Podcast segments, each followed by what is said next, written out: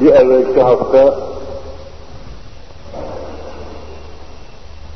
Cenab-ı Hakk'ın iradesini, iradesinin kainattaki tezahürü olan nizam ve intizamı anlatmak suretiyle varlığına, hayatına, vahdetine ve iradesine bir delil olarak o mevzeyi arz etmeye çalışmıştır.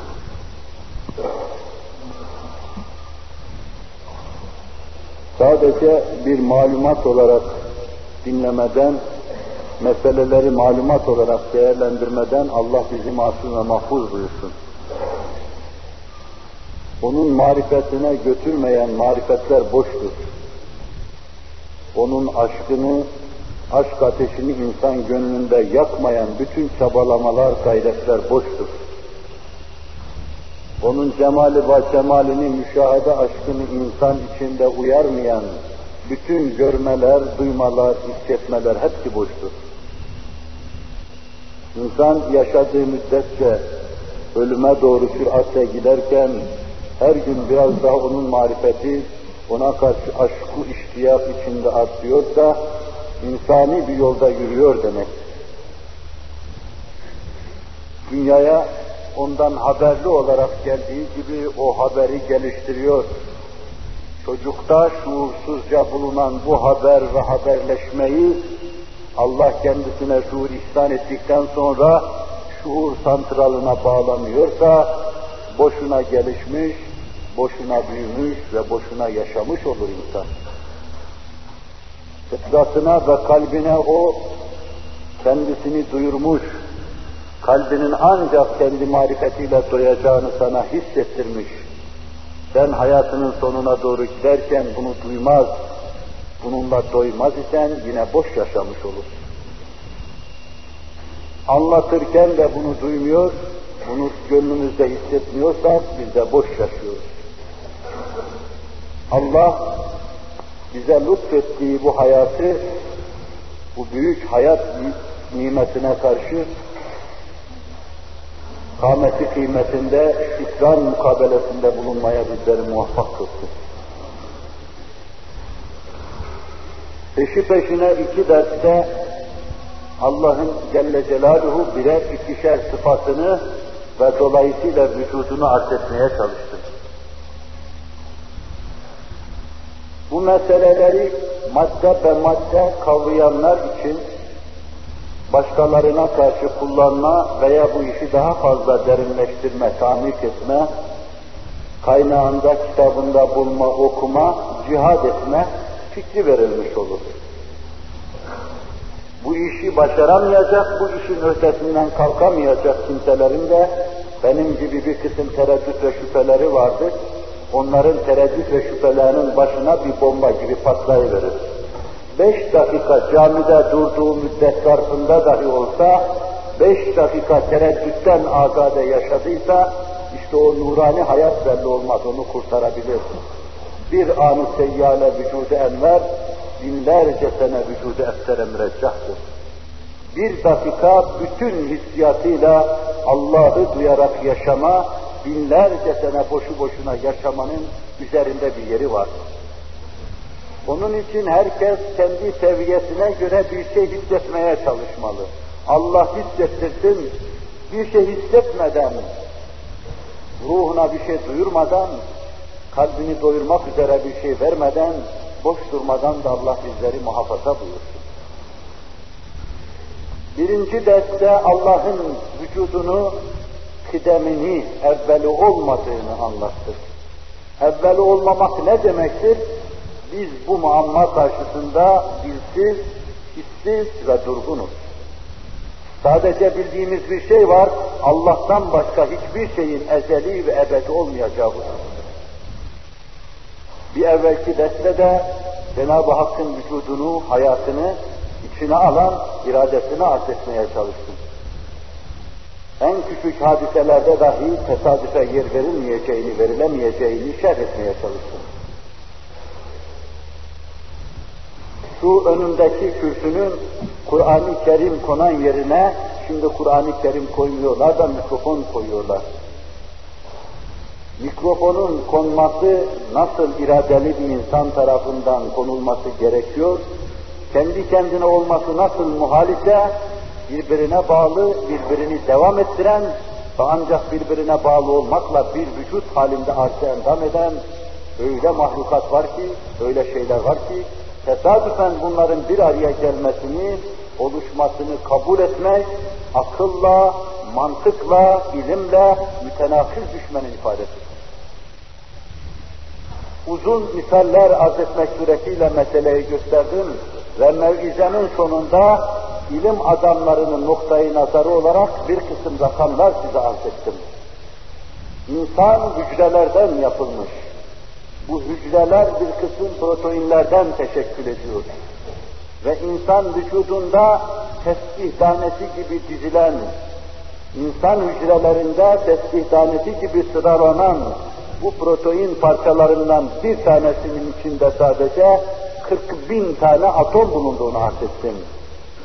Batılı riyaziye mütehassısı Likonstinoy sadece bu bir tek protein parçasının meydana gelebilmesi için 10 üstü 160 gerekir dediğini de size arz. Yani okunmaz rakam bu. Bu okunmaz rakamla ifade edilecek şey neyse, işte o ihtimallerden bir tek ihtimalle ancak olabilir demektir bu. Bir tek protein parçası. Bunu bugünkü derste daha fazla şerh etmeye çalışacağım. İnsan bir kısım hücrelerden mürekkeptir.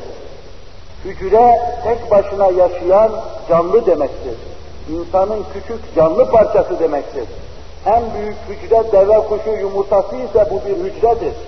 İnsan vücudunda hücreler veya başka varlıkların vücudunda hücreler vardır ki bir milyonu toplansa bir iğnenin ucu kadar olmaz. Ama biz bunları bugün elektron mikroskopla büyütüyor, pencere haline getiriyor ve sonra bakıyoruz. İçinde Allah'ın irade ve kudretiyle nelerin oynaştığını, nelerin kaynaştığını görüyoruz. Bir tek hücre inanın başında işte bir milyonu toplanırsa bu bir tek hücreyi teşkil eden proteinlerden bir parçanın nasıl bir yer işgal ettiğini o zaman sen kendi kendine düşüneceksin.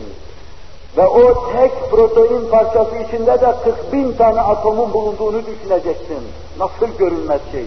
Ve bunların belli bir hesap ve ölçü ve kıstasla bir araya geleceğini hesap edeceksin.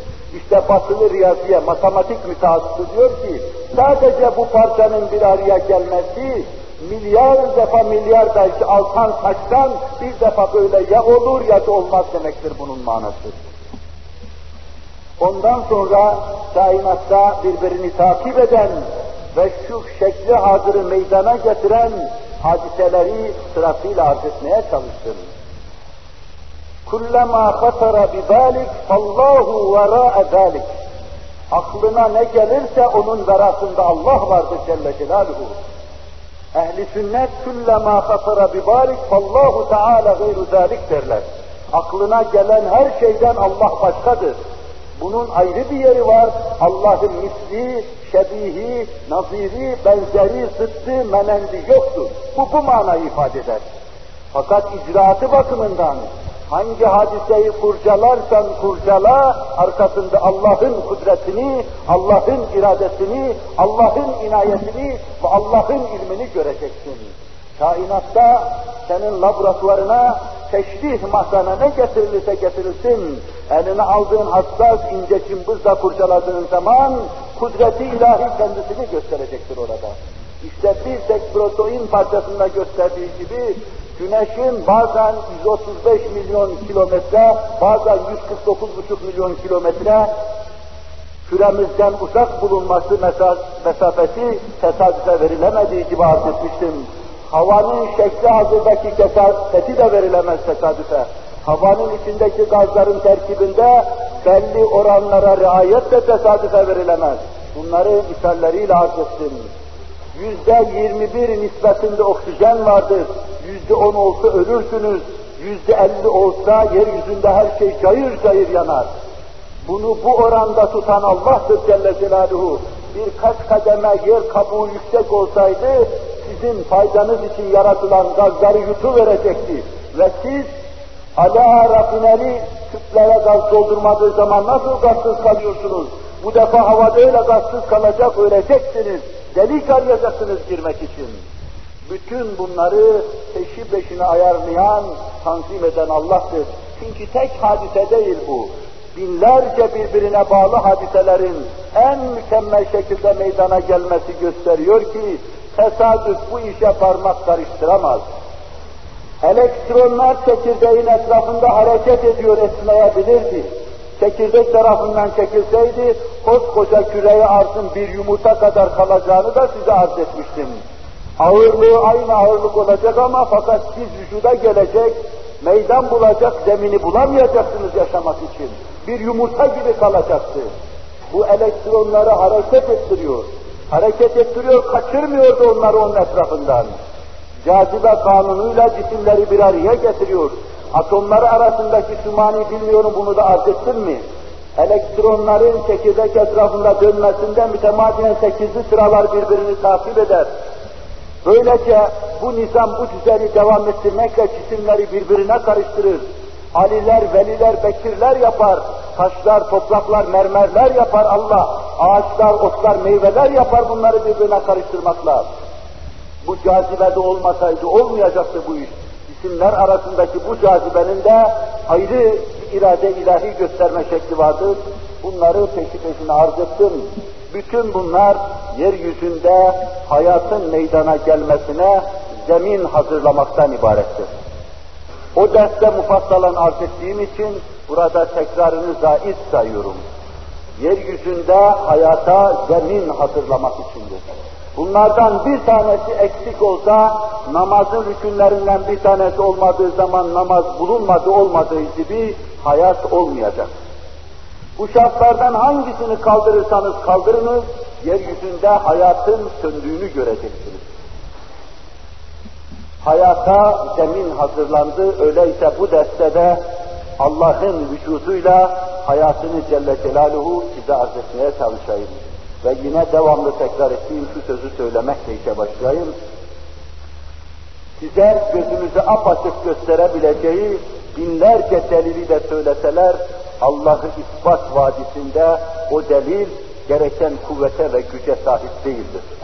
Allah mevcudu mutlak bizim mahiyetimizde, vicdanımızda kendisini bize hissettirmektedir.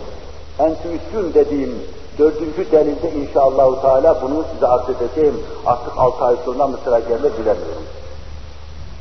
Vicdanımızda hissettiğimiz mabudu mutlak, bu üluhiyet akidesinin fikrinin fıtri olduğunu kabul ettikten sonra tereddüt ve şüphe gubarını bu delillerle süpürüyoruz.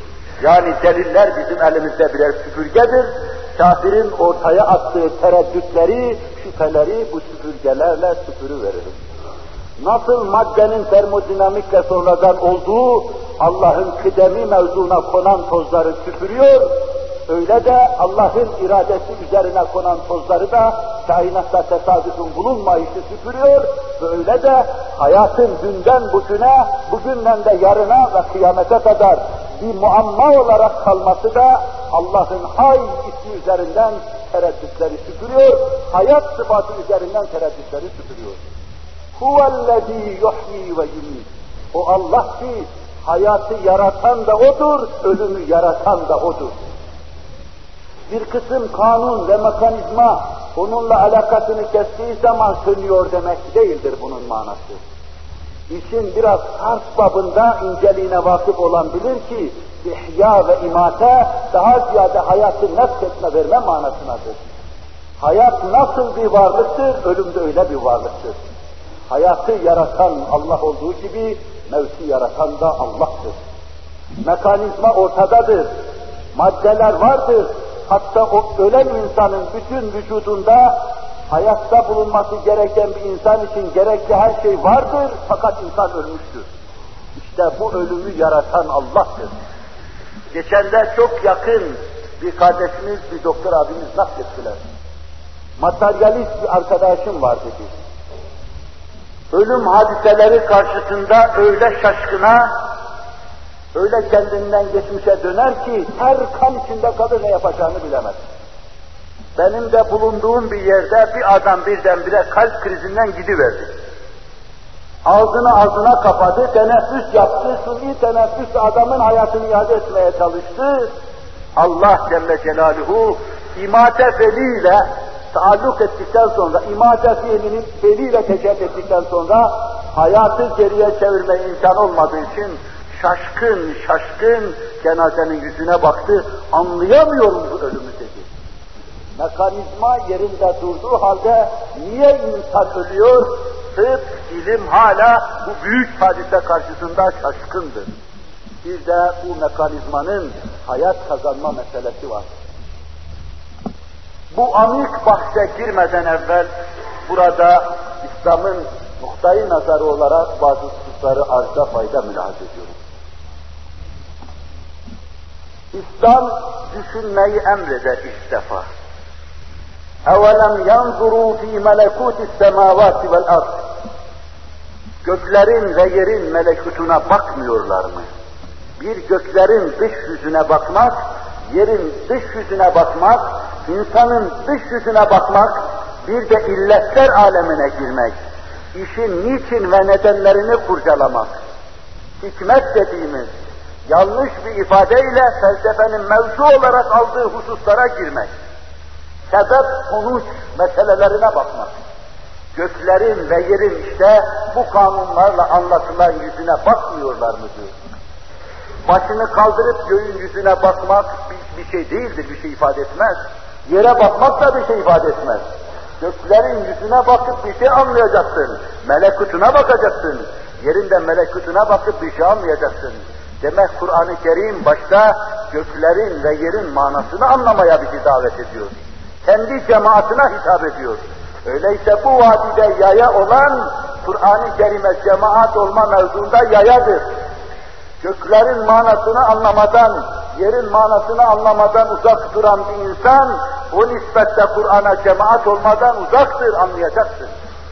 قُلْ اِنْزُرُوا مَاذَا فِي السَّمَاوَاتِ وَالْأَرْضِ Göklerde ve yerde ne var bakın diyor Allah Celle Celaluhu. Durmadan nazar gezdirin. Şaşkın insan gibi semanın yıldızlarla yaldızlanmış parıl parıl yüzüne bakmanın bir manası yoktur. İnsana bu sadece şairane hisler verir. Onun manasını anlamaya çalışacaksın. Ve Kur'an yine bizi ilme davet ediyor.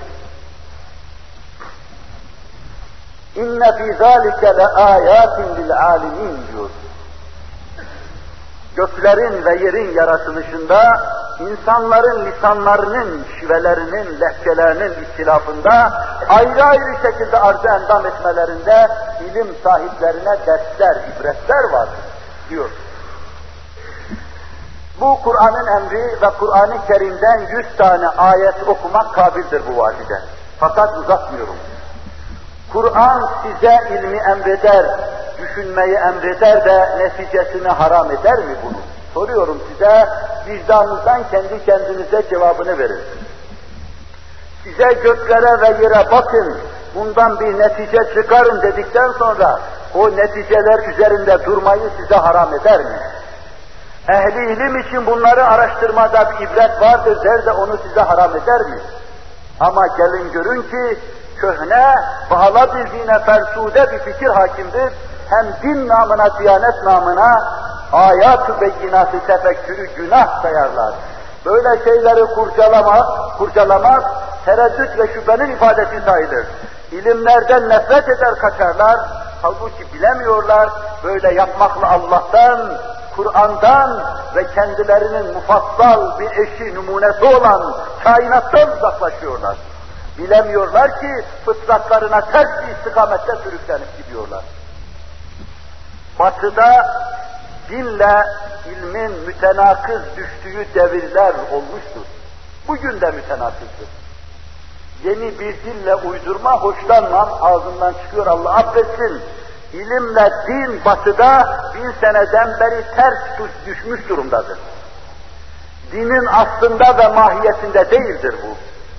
Kitabullah'ı tahrif eden insanlar dini bu hale getirmişlerdir. Hayata karşı yabancı olan dil, ilme karşı yabancı olan dil, ilim tarafından, hayat tarafından daima reaksiyonla karşılaşmıştır. Onun içindir ki sahayı ilimde din kendisini gösterememiştir Avrupa'da. Ama İslamiyet'te böyle bir şey asla bahis mevzu değildir. Neden bahis mevzu değildir? Çünkü Kur'an tahrif edilmemiş Allah kitabıdır. Şu kainat Allah'ın irade ve kudretiyle yazılmış bir kitaptır. Kur'an da Allah'ın kelam sıfatıyla yazılmış bir kitaptır. Muhteşem sani bir sanat abidesi dikmiştir. Ve ondan sonra o sanat abidesini size Kur'an denen kitabıyla tercüme etmiştir. Kevn kevnullah'tır. Kelam kelamullah'tır. Abd Abdullah'tır. Abdullah'a kelamullah kainatullah'ı anlatıyor. Hilaf olur mu bunda? Tenakuz olur mu bunda? Elbette bir şeyi yaratan en doğruyu konuşur. Öyleyse Kur'an-ı Kerim'i ilimlerle ders düşüyor görmek, müsbet günuna karşı gelmenin ifadesidir. Size anlatacağım hususu, işte ilmi anlayış içinde, Kur'an-ı Musul beyanla ilmin beraber gidişi havası içinde arz etmeye çalışacağım.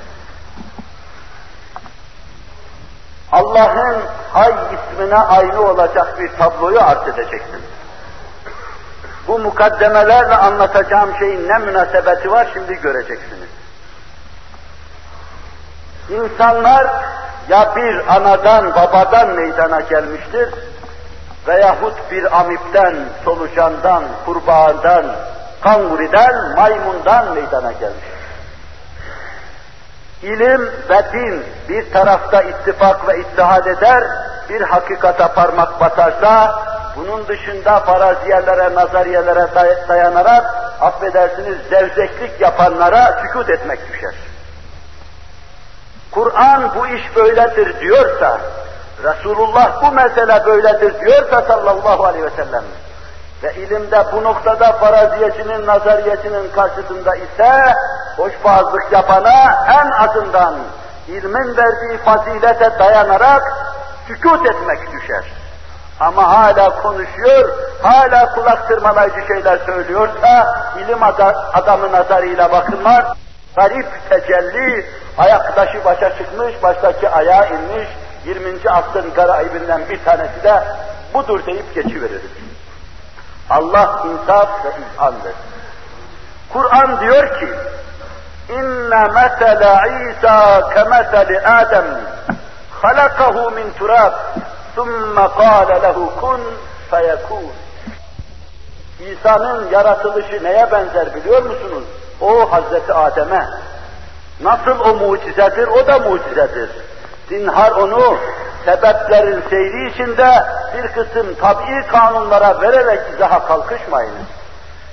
Bir ceninin sperm halinde anne yumurtasına girişi, sonra orada rüşeym halinde gelişmesi, derken çocuk olması dünyaya gelmesi, bağırıp çağırması şeklinde bir seyir takip edeceğini düşünmeyiniz. Bu mucizedir. Parmaktan suyun akması gibi, ayın şak olması gibi, efendim kupkuru ağaçların meyve vermesi gibi, kısa zamanda uzun mesafelerin kat edilmesi gibi, desti kudretini Allah'ın elip alıp yaptığı şeydir ki, beşeri kanun, beşeri takatın fevkinde bir şeydir. Halakahu min turabin. Adem'i Allah Celle Celaluhu topraktan yarattı. Kur'an'da yüz ayet anlatıyor bu meseleyi. ثُمَّ قَالَ لَهُ كُنْ Sonra Allah ona ol deyiverdi. Hemen akabinde de olu verdi. Allah Resulü sallallahu aleyhi ve sellem لَمَّا خَلَقَ اللّٰهُ آدَمَ وَنَفَخَ ف۪يهِ الرُّوحَ فَعَفَسَ İlâ ahiril hadis. Allah Adem'i yarattı, ona ruhu nefetti, o da aksırı verdi birdenbire, sonra da elhamdülillah dedi. Allah Celle Celaluhu git şunlara selam ver, senin ve senden sonra evladının selamı olacak dedi. Sahihinde Allah Resulü'nün ifade buyurduğu hadisi şerifte Hz. Adem'in birdenbire ani ve zevki yaratıldığını göstermektedir. Bu hususu Mevizenin sonunda bugün veya öbür derste mevizenin sonunda İslam'ın bu mevzudaki bizden istediği şey adı altında Kur'an ve hadislerle tahşidat yapıp anlatmayı düşünüyorum. Sadece meseleye giriş sadedinde bu mevzuda İslam'ın söylediği bir şey yoktur diyen kendini bilmezlere karşı giriş sadedinde arz ediyorum bunu. Allah Celle Celaluhu Hazreti Adem'i böyle yarattı ve insanlar onun neslinden meydana geldiler. Tarihi karıştırdığımız zamanda Darwin devrine kadar bütün insanlık bir Hazreti Adem'den bir Adem'den geldiğini söylüyordu. Darwin devrindeki tarihe kadar beşer tarihinde insanlığın herhangi bir şeyden, ağaçtan, ottan, amipten vesaireden şundan bundan meydana geldiğine dair tek satır, tek kelime, tek harf göremezsiniz. O güne kadar beşer hep bir anadan bir babadan geldiğini ifade etmesi gösteriyor ki esasen birbirini takip eden bu hadiseler içinde kaybolmayan bir hakikat varsa o da Hz. Adem hakikattir. Tarihi hakikatta böyle diyor bize. Tarihi karıştıranlar bilirler. İlme gelince, ilim bize gösteriyor ki evvela yoktan hiçbir canlı kendi kendine var olamaz. Misallerle arz edeceğim. İlim bize gösteriyor ki canlı var olduktan sonra gelişemez. İlim bize gösteriyor ki canlı gelişse de üreyemez. İlim bize gösteriyor ki ürese de dönüşemez. Başka bir hale giremez. Ve sırasıyla bu hususları arz edeyim, vakit ve imkan müsaade ederse onların kendilerine mesned ettikleri hususları da arz edeyim. Ama bu derste vaktimiz müsaade etmezse mesnetlerinin ne kadar çürük olduğunu da önümüzdeki derste arz edeyim. Allah yardımcımız olsun.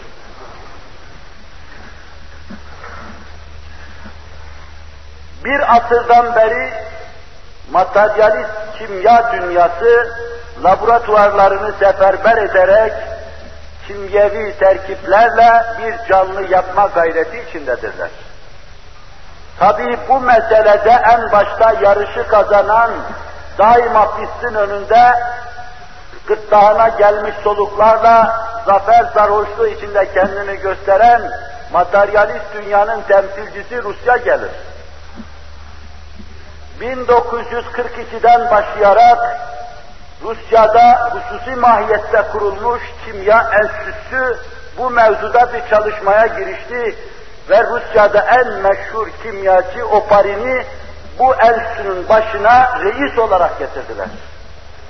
20 sene tüplerin içinde terkipler yapıldı, tahliller yapıldı, insanı meydana getiren maddeler bir araya getirildi. Karbonu, azotu, kükürdü, oksijeni, hidrojeni, fosforu bir araya getirildi. Çeşitli oranlarla yapıldı. Hücre teşrih edildi. Hücrenin içinde Allah'ın kullandığı malzemeden istifade edildi. 20 sene çalışıldıktan sonra resmen Rus radyosu 1962'de bütün gazeteler yazdı o zaman ilan ettiler kimya tarikiyle en küçük bir canlıyı dahi yaratmak imkansızdır dediler. İlim bilhassa materyalist dünyayı ve materyalizmi temsil eden Rusya kendi yıkımı hesabına bunu ilan etti. Çünkü temel felsefeleri Allah'ı inkardır. Lenin'in en büyük düşmanı Allah'tır ve Allah düşmanlığı bütün nesle telkin edilmelidir. Türkiye'de mevce mevce geliştiği gibi Allah düşmanlığı telkin edilmelidir der.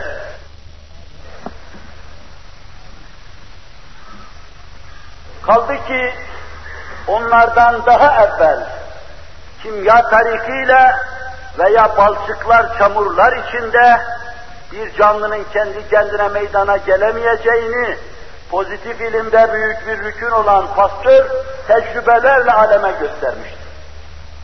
Su borularının içinde geçirdiği suları çeşitli denemelerle yaparak bir canlının ancak bir canlı babadan meydana geleceğini ispat etmiştir. Esbab tarifiyle bir yumurta başka bir canlı varsa ikinci bir canlı olur demişti ilmi heyetin huzurunda. Ve herkes pozitif olan bu neticeyi kabullenmişti. Bununla beraber dediler ki bu yeryüzünde bugünkü şartlarda olmayabilir de fakat gökten gelmiş olabilir.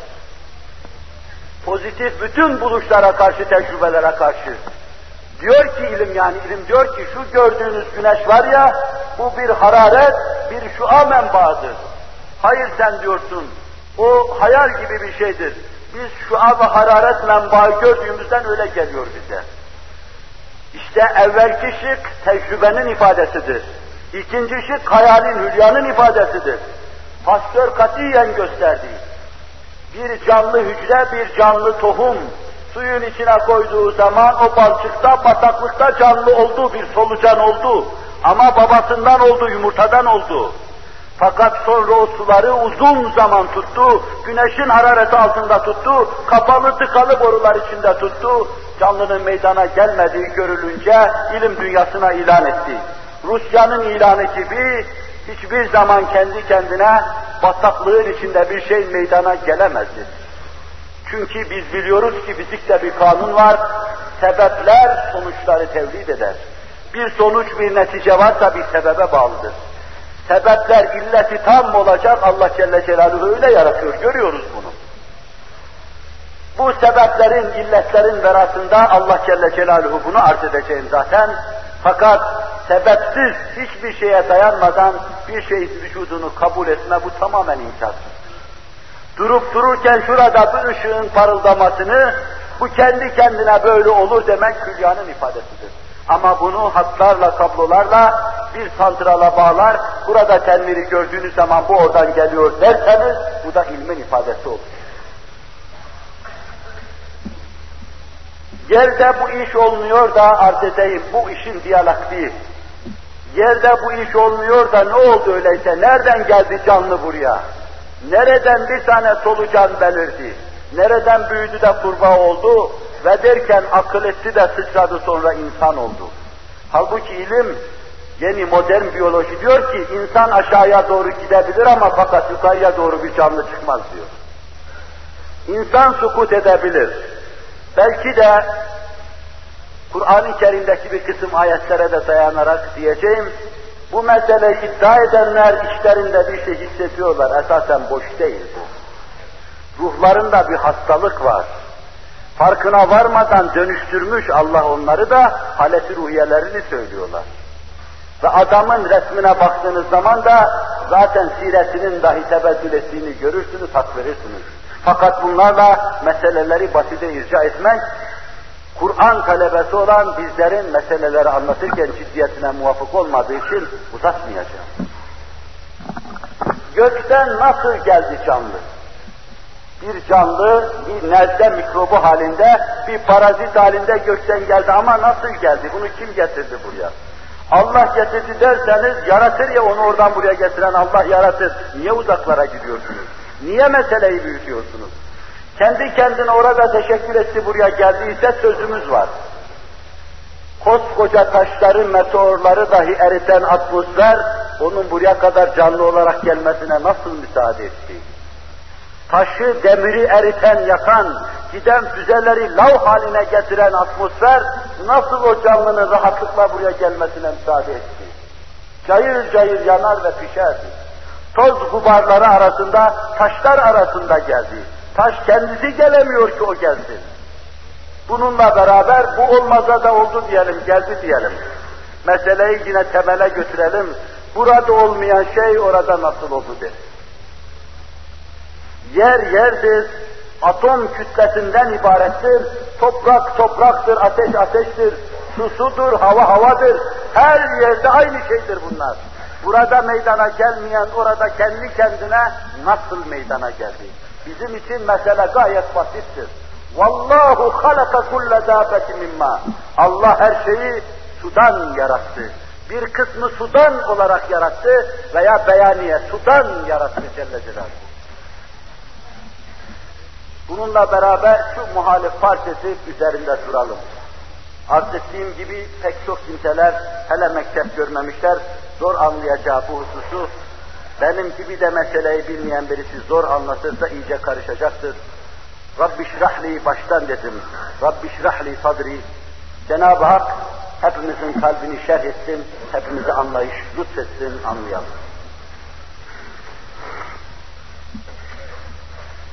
Canlılar protein dediğimiz şeylerden teşekkül eder. Temel yapısı budur.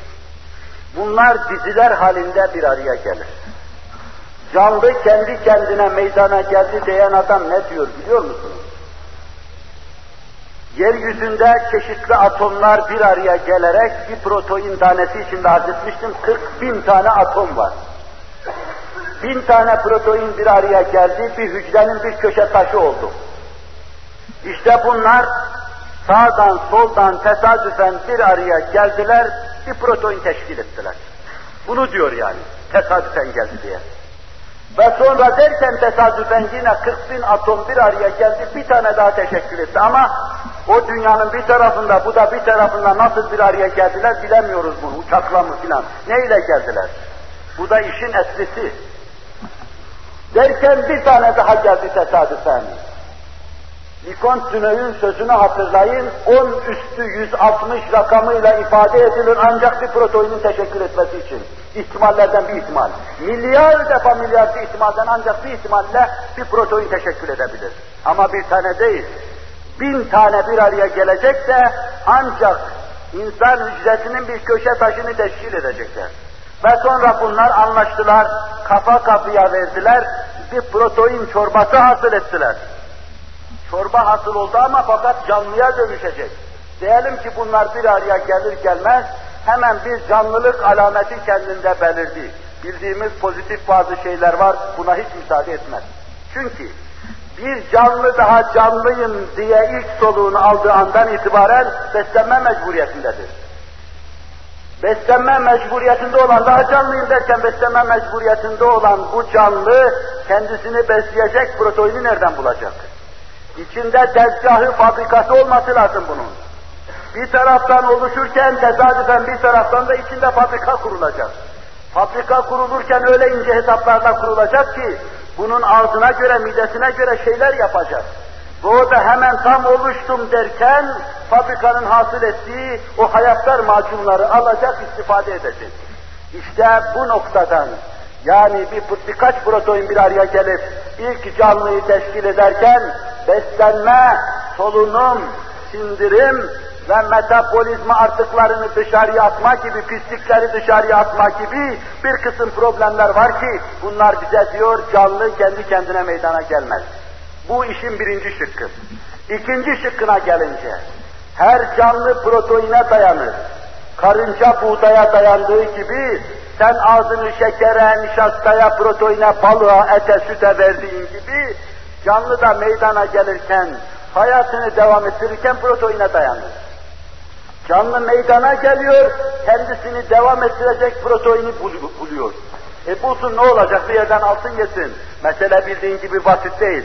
Zira proteini canlılar hasıl ediyor. Protein senin vücudunda hasıl oluyor. Hayvanın vücudunda hasıl oluyor. Allah'ın kurduğu tezgahlarda hasıl oluyor. O tezgahı neye vereceksin? Demek oluyor ki ne canlının ilk defa mekanik olarak meydana gelirken onun bünyesinde kendisini hayata mazhar edecek, hayatını devam ettirecek o fabrikaları düşünmek ne de kendisini sonra hayatta kaldıracak, devam ettirecek proteinleri hasıl etmek mümkün olmadığına göre ilk defa kendi kendine olduğu meselesi birinci çıkmaza giriyor. Kendi kendine bir şey olmazsa tekamül hiç olmaz zaten. Kendi kendine olmaz görüyorsunuz. Bu söylediğim şeyleri laboratuvar neticelerinde tıp bize anlatıyor. Modern biyoloji bize anlatıyor. Hayat bilimi bize anlatıyor bunu. Katidir, sabittir diyor. Bu olmaz. Ama bu dönemekte bitmiyor iş. Bakın daha başka aşamalar aşamalar da var. Felak tahamel akaba adeta diyor Kur'an-ı Kerim. Bu kediyi, bu tepeyi aşamayacaksınız. Aşamayacaksınız. Başka bir tepe daha çıkıyor karşılarına. İkinci şık. Biz görüyoruz ki benim durumumda olan bir insandan denizlerin içinde halkın deniz anası dediği tek hücreli amitlere kadar hepsinin bir beslenme yolu var, bir solunum yolu var, bir sindirim yolu var, bir de içindeki fizikleri dışarıya atma yolu var, beslenme yolu var.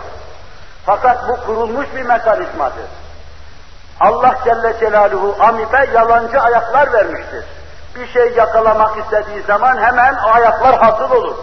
İnsanın vücudundaki hücreler de böyledir. Küçlenin eli ayağı yoktur ama fakat bir şey yakalayacağı zaman yalancı ayak diyoruz. Hemen bir ayak el hasıl olur. O onu onunla yakalar. Ağzına getirdiği zaman ağzı yoktur, bu defa da bir ağız hasıl olur. Bu defa ağzıyla onu midesine indirir. Derken bir makat hasıl olur, bu defa dışarıya çıkaracağı metabolizma attığını da oradan atıverir. Diyoruz ki, ancak şu andaki şekille dikkat buyurun. Şu andaki şekille beslenebilir, şu andaki şekille hazım yapabilir ve şu andaki şekille hazmettiği şeylerin faydalarını vücutta tutuk eder, olmayanlarını dışarıya atıverir. Fakat bir canlı daha ilk defa meydana geldiği zaman bütün bu işleri hem meydana gelirken hem başarması müsbet ilmin kabul ettiği şey değildir. Yani bu ne demek? Ben şu halimle bir cami yapıyorum. Fakat Allah bana bir kafa vermiş, bir hendese anlayışı vermiş, bir de mektebe gitme imkanını vermiş, yazmayı çizmeyi öğretmiş, taşın üst üste konduğu zaman yükseleceğini öğretmiş, sanat anlayışı vermiş, ben bu camiyi yapıyorum. Fakat düşünün ki ben şu cami yapıyorum dediğim zaman ben daha ne caminin manasını, ne taşın manasını, ne kafanın manasını, ne düşünmenin manasını, ne girdiği ne çıktığı hiçbir şeyi bilmiyorum. Ve sonra ben bu caminin yapılmasını kendime isnat ediyorum. Aynen öyle de. Daha bataklığın içinde, vıcık vıcık bataklığın içinde, kurt halinde meydana gelmeye çalışan bir şey daha yeni meydana geliyor. Mekanizmaya mütevakkıf, makinalara, tezgahlara mütevakkıf, bağlı bu şeyleri kendi kendine yapıyor diye bunu kabul etmek, yüz defa ilimden uzak şey ve bin defa cehaletin merkezine balıklamasına girmenin ifadesidir.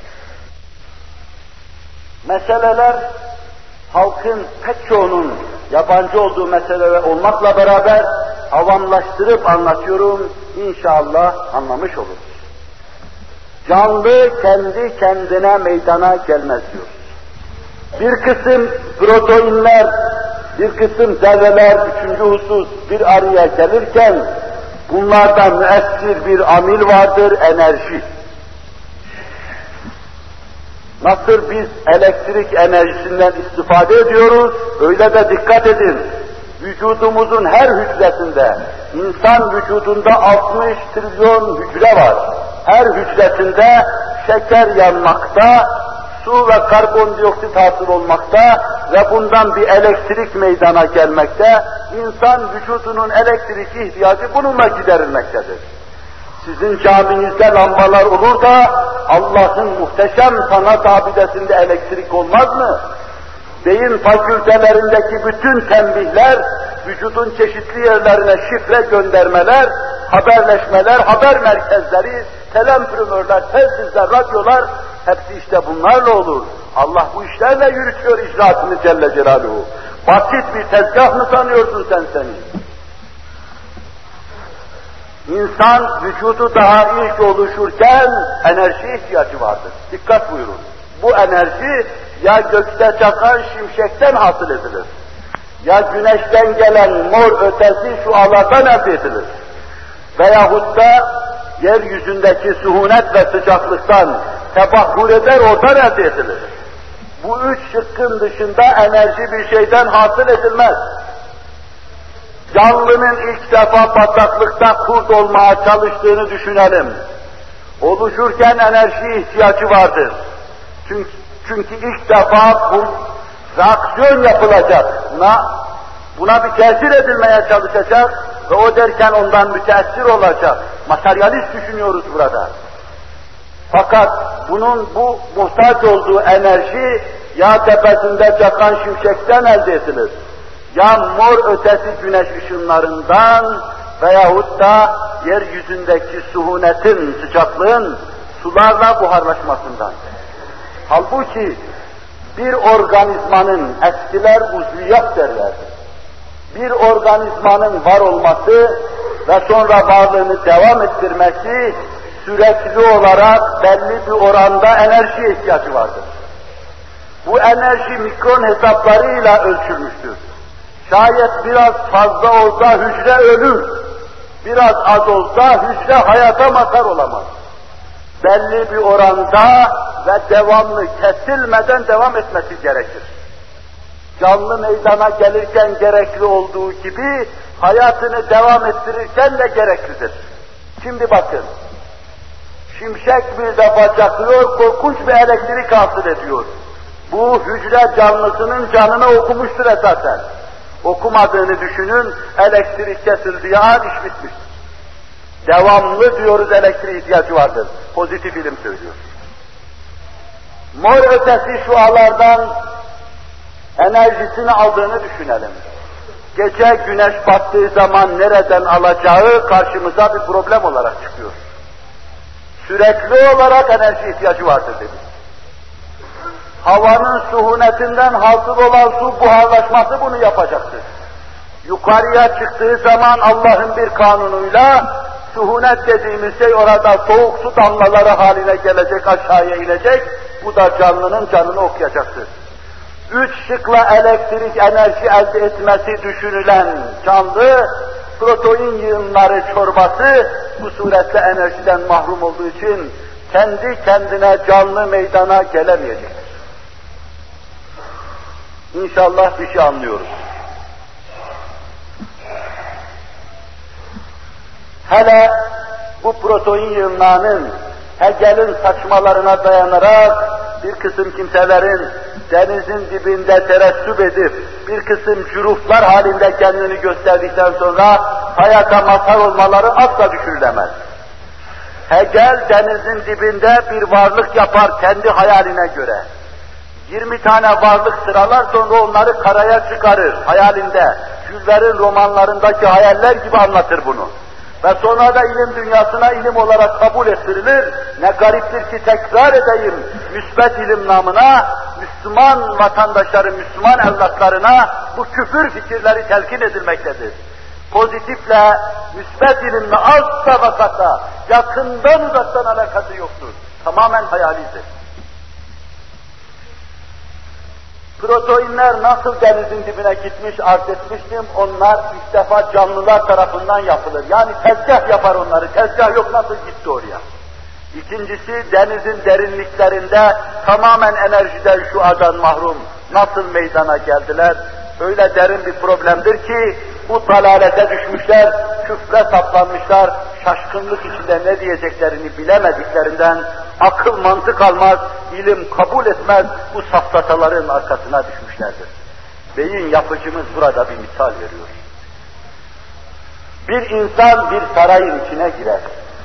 Muhteşem döşendiğini, tefriş edildiğini görür. Baş döndürücü bir dekor vardır orada. Her yer yerine konmuştur. Araştırır, karıştırır, bunu böyle tanzim edecek birisini göremez, bulamaz. Sonra bir tarafta belki bir masanın üzerinde bir kitap eline geçiverir.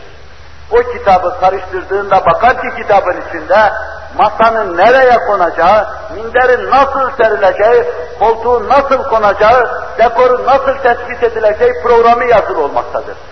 Kendi kendine der ki, galiba bu sarayı tefriş eden bu kitaptır. Siz dersiniz ki kitap sarayı tefriş eder mi? Fakat başka tefriş edecek kimseyi bulamadığından ötürü mecburen bunu demektedir. İşte Darwin ve emsali esasen Allah'ı kabul etmediklerinden bir çıkmaza girmişlerdir. Her davranışları yüz karasıdır, kendilerini mahcup edici keyfiyettedir ama fakat dönme niyetinde değiller.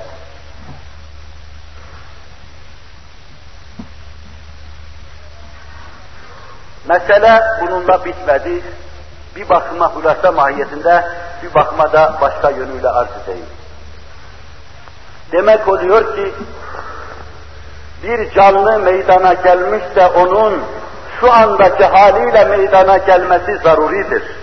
İsterse bir amip olsun, isterse solucan olsun, isterse kurbağa olsun ve isterse kanguru olsun, isterse insana son ata saydıkları kanguru, onun yavrusu insan olsun, onların görüşüne göre. Bütün bunlar hepsi şu andaki haliyle meydana gelme mecburiyetindedir. Mekanizmanın devamı, hayatiyetin sürdürülmesi, kayyum ismine dayanan bu şeyler, kayyum ismine dayalı olarak meydana gelmiştir. Hay ismine dayanarak ya hay demiş var olmuştur ve onunla mevcudiyetini devam ettirmektedir. Evet, bir şey yoktan var olmaz misalini gördük. Sebep ise var olan şey üremez. Neden üremez? Solucan solucan olarak kalır. Büyür de şayet sadece boyu büyür. Hücreler çoğaldıkça boyu büyür onun. Bir başka şeye geçmez. Büyüse de büyüdüğünü uzadığını kabul etsek de bunun bir başka şekle dönüşmesi, bir başka şekle intikal etmesi bu mesele imkansızdır. Bunu da inşallah biraz sonra esasen nasıl intikal etmesi imkansız onu da arz etmeye çalışacağım. Kaldı ki bakın muhterem Müslümanlar. İnsan dediğimiz şey, varlıklar dediğimiz şey bir hücreden ibaret değil.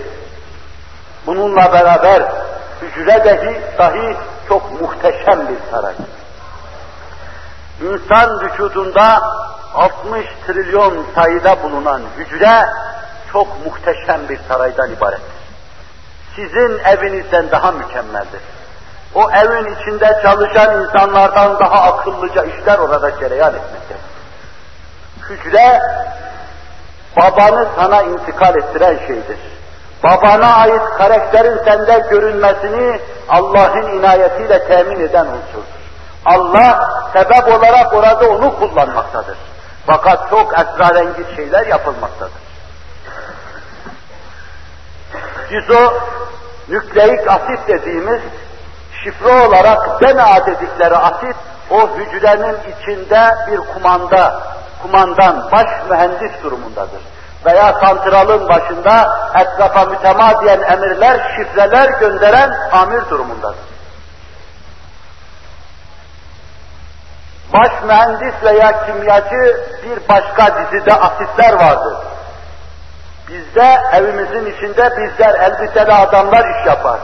Orada amino asitlerden müteşekkil proteinler, işte onlardan müteşekkil olan DNA, RNA dediğim şeyler yaparlar. RNA baş mühendistir orada. DNA'nın yaptığı bütün diktaları, emirleri yerine getirir. Hiç emirde kusur yapmaz. Kendisine ne söylenirse harfiyen onu yerine getirir. Fakat bu muammanın içine girdiğimiz zaman çok acip, çok garip şeyler görüyoruz. Vücudun içine gelen şeyler dikkat buyurun, o hücrenin içinde insan vücuduna yararlı hale getiriliyor. Balık yiyorsun, protein gidiyor vücuda. Süt içiyorsun, protein gidiyor vücuda. Meyve yiyorsun, vitamin gidiyor vücuda. Ve bütün bunlar belli nispette Allah'ın iradesiyle hücrelere taksim ediliyor. Büyük levazımcılar hücrelerin kapılarında durmuş gibi gelen şeyleri hücrenin kametine, çapına göre adeta taksim ediyor. Esrarengiz taksimatlar yapılıyor. Ve sonra RNA giren proteinleri bölüyor, vücuda yararlı proteinler haline getiriyor. Ondan sonra o proteinler kimisi sana tırnak, kimisi göz, kimisi kulak, kimisi bacak oluyor. Bütün bunları da DNA dikte ediyor, şifre ediyor diyorlar. DNA'ya şifreyi kim yazdırıyor? Vallahu halaka kulle dâbeti mimma. فَمِنْهُمْ مَنْ يَمْشِي عَلَى بَطْنِ وَمِنْهُمْ مَنْ يَمْشِي عَلَى رِجْلَيْنِ وَمِنْهُمْ مَنْ يَمْشِي عَلَى أَرْبَعٍ يَخْلُقُ اللّٰهُ مَا يَشَاءُ اِنَّ اللّٰهَ عَلَى كُلِّ شَيْءٍ قَدِيرٌ Allah işte böyledir Celle Celaluhu. Kimisini ayaksız, kimisini iki ayaklı, kimisini de dört ayaklı, maiden yaratan Allah Celle Celaluhu. Her şeyin verasında icraatı yapan O'dur.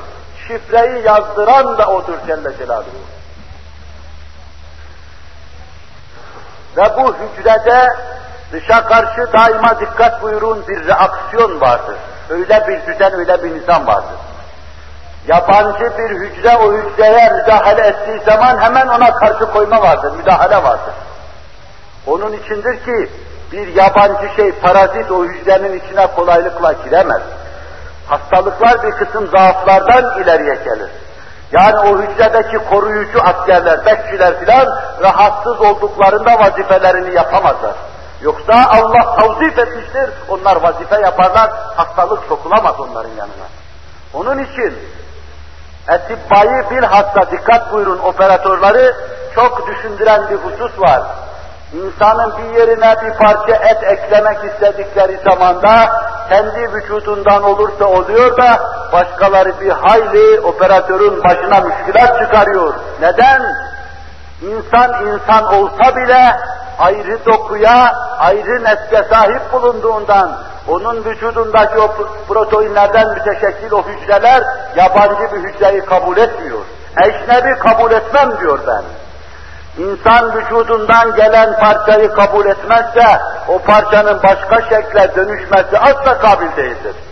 Kaldı ki biz biliyoruz ki vücudun içindeki hücrelere bir kısım şeyler insanlar tarafından suni olarak sokulmaya, enjekte edilmeye çalışsa veyahut da tabii kanunlarla Allah'ın sevkiyle gelse girse dahi o hücrede ya hastalık olur, o hücre ölür veyahut onları dışarıya atar.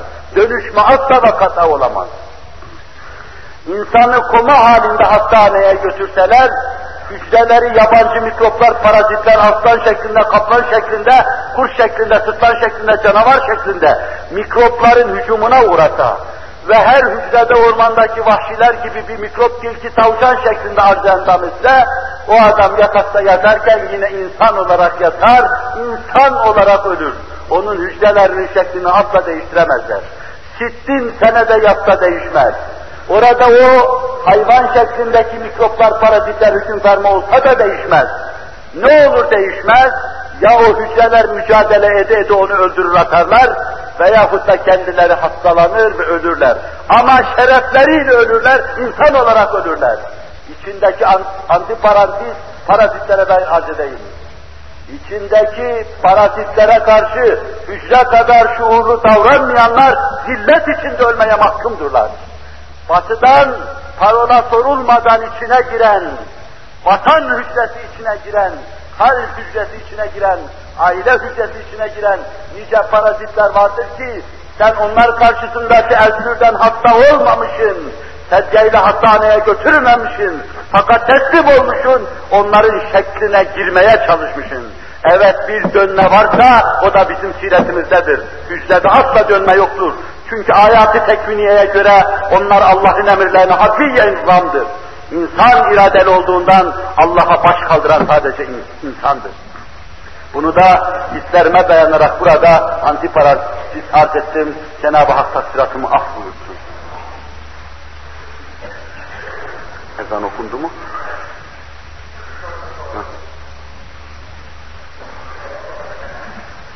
Demek oluyor ki hücre esasen yapı itibariyle her hücre ayrı protein dizisinden müteşekkildir. Ali'nin evi Ayşe'den, Ayşe'den, Fatma'dan, Hatice'den mürekkeptir. Veli'ninki de Bekir'den, Ali'den, Osman'dan mürekkeptir. Ayşe, Fatma, Hatice nasıl Ali, Osman, Bekir olmazsa öyle de insan vücudundaki hücre ister dıştan bir şey enjekte etmekte, filozofil latineyinde yaptıkları gibi ister de mikropların tasallutuyla asla değişmez.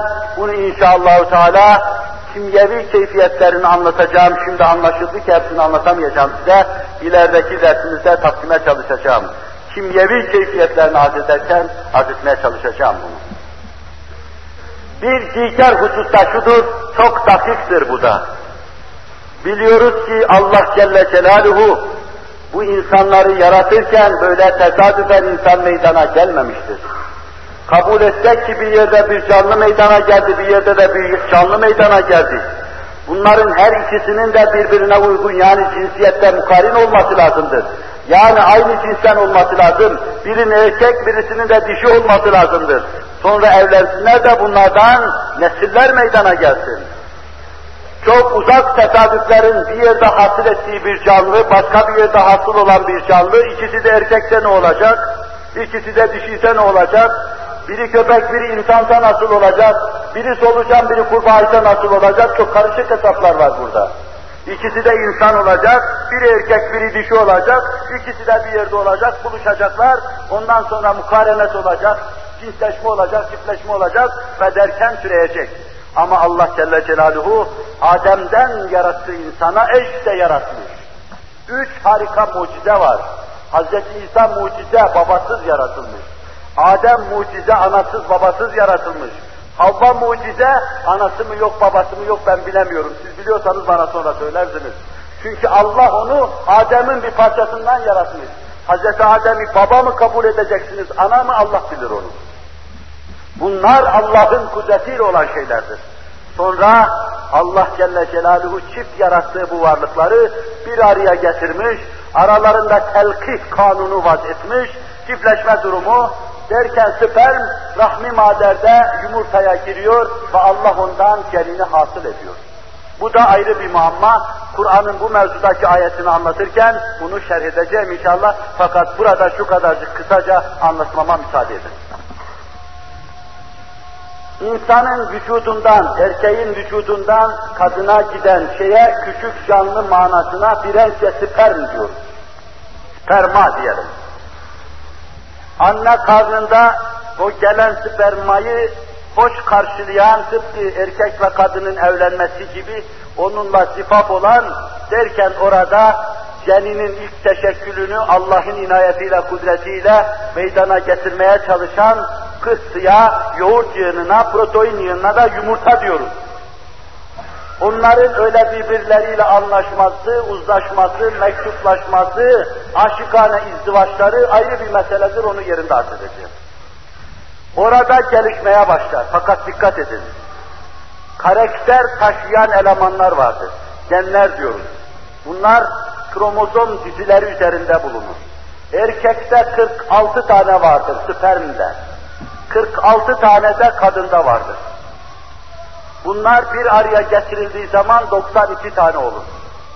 Fakat insanın vücudunda insanın tohumu olan bu şeylerde daima 46 tane kalmaktadır. Dikkat edin. Kalsın 46 tane onda olsun, 46 tane de onda. Ne anlatır bu bize? Değil öyle bildiğin gibi değil mesele. Maymunda 46 tane değil bu. Hayvanda da başka hayvanda da 46 tane değil. Otta da 46 tane değil varsa. Bu insanda 46 tane.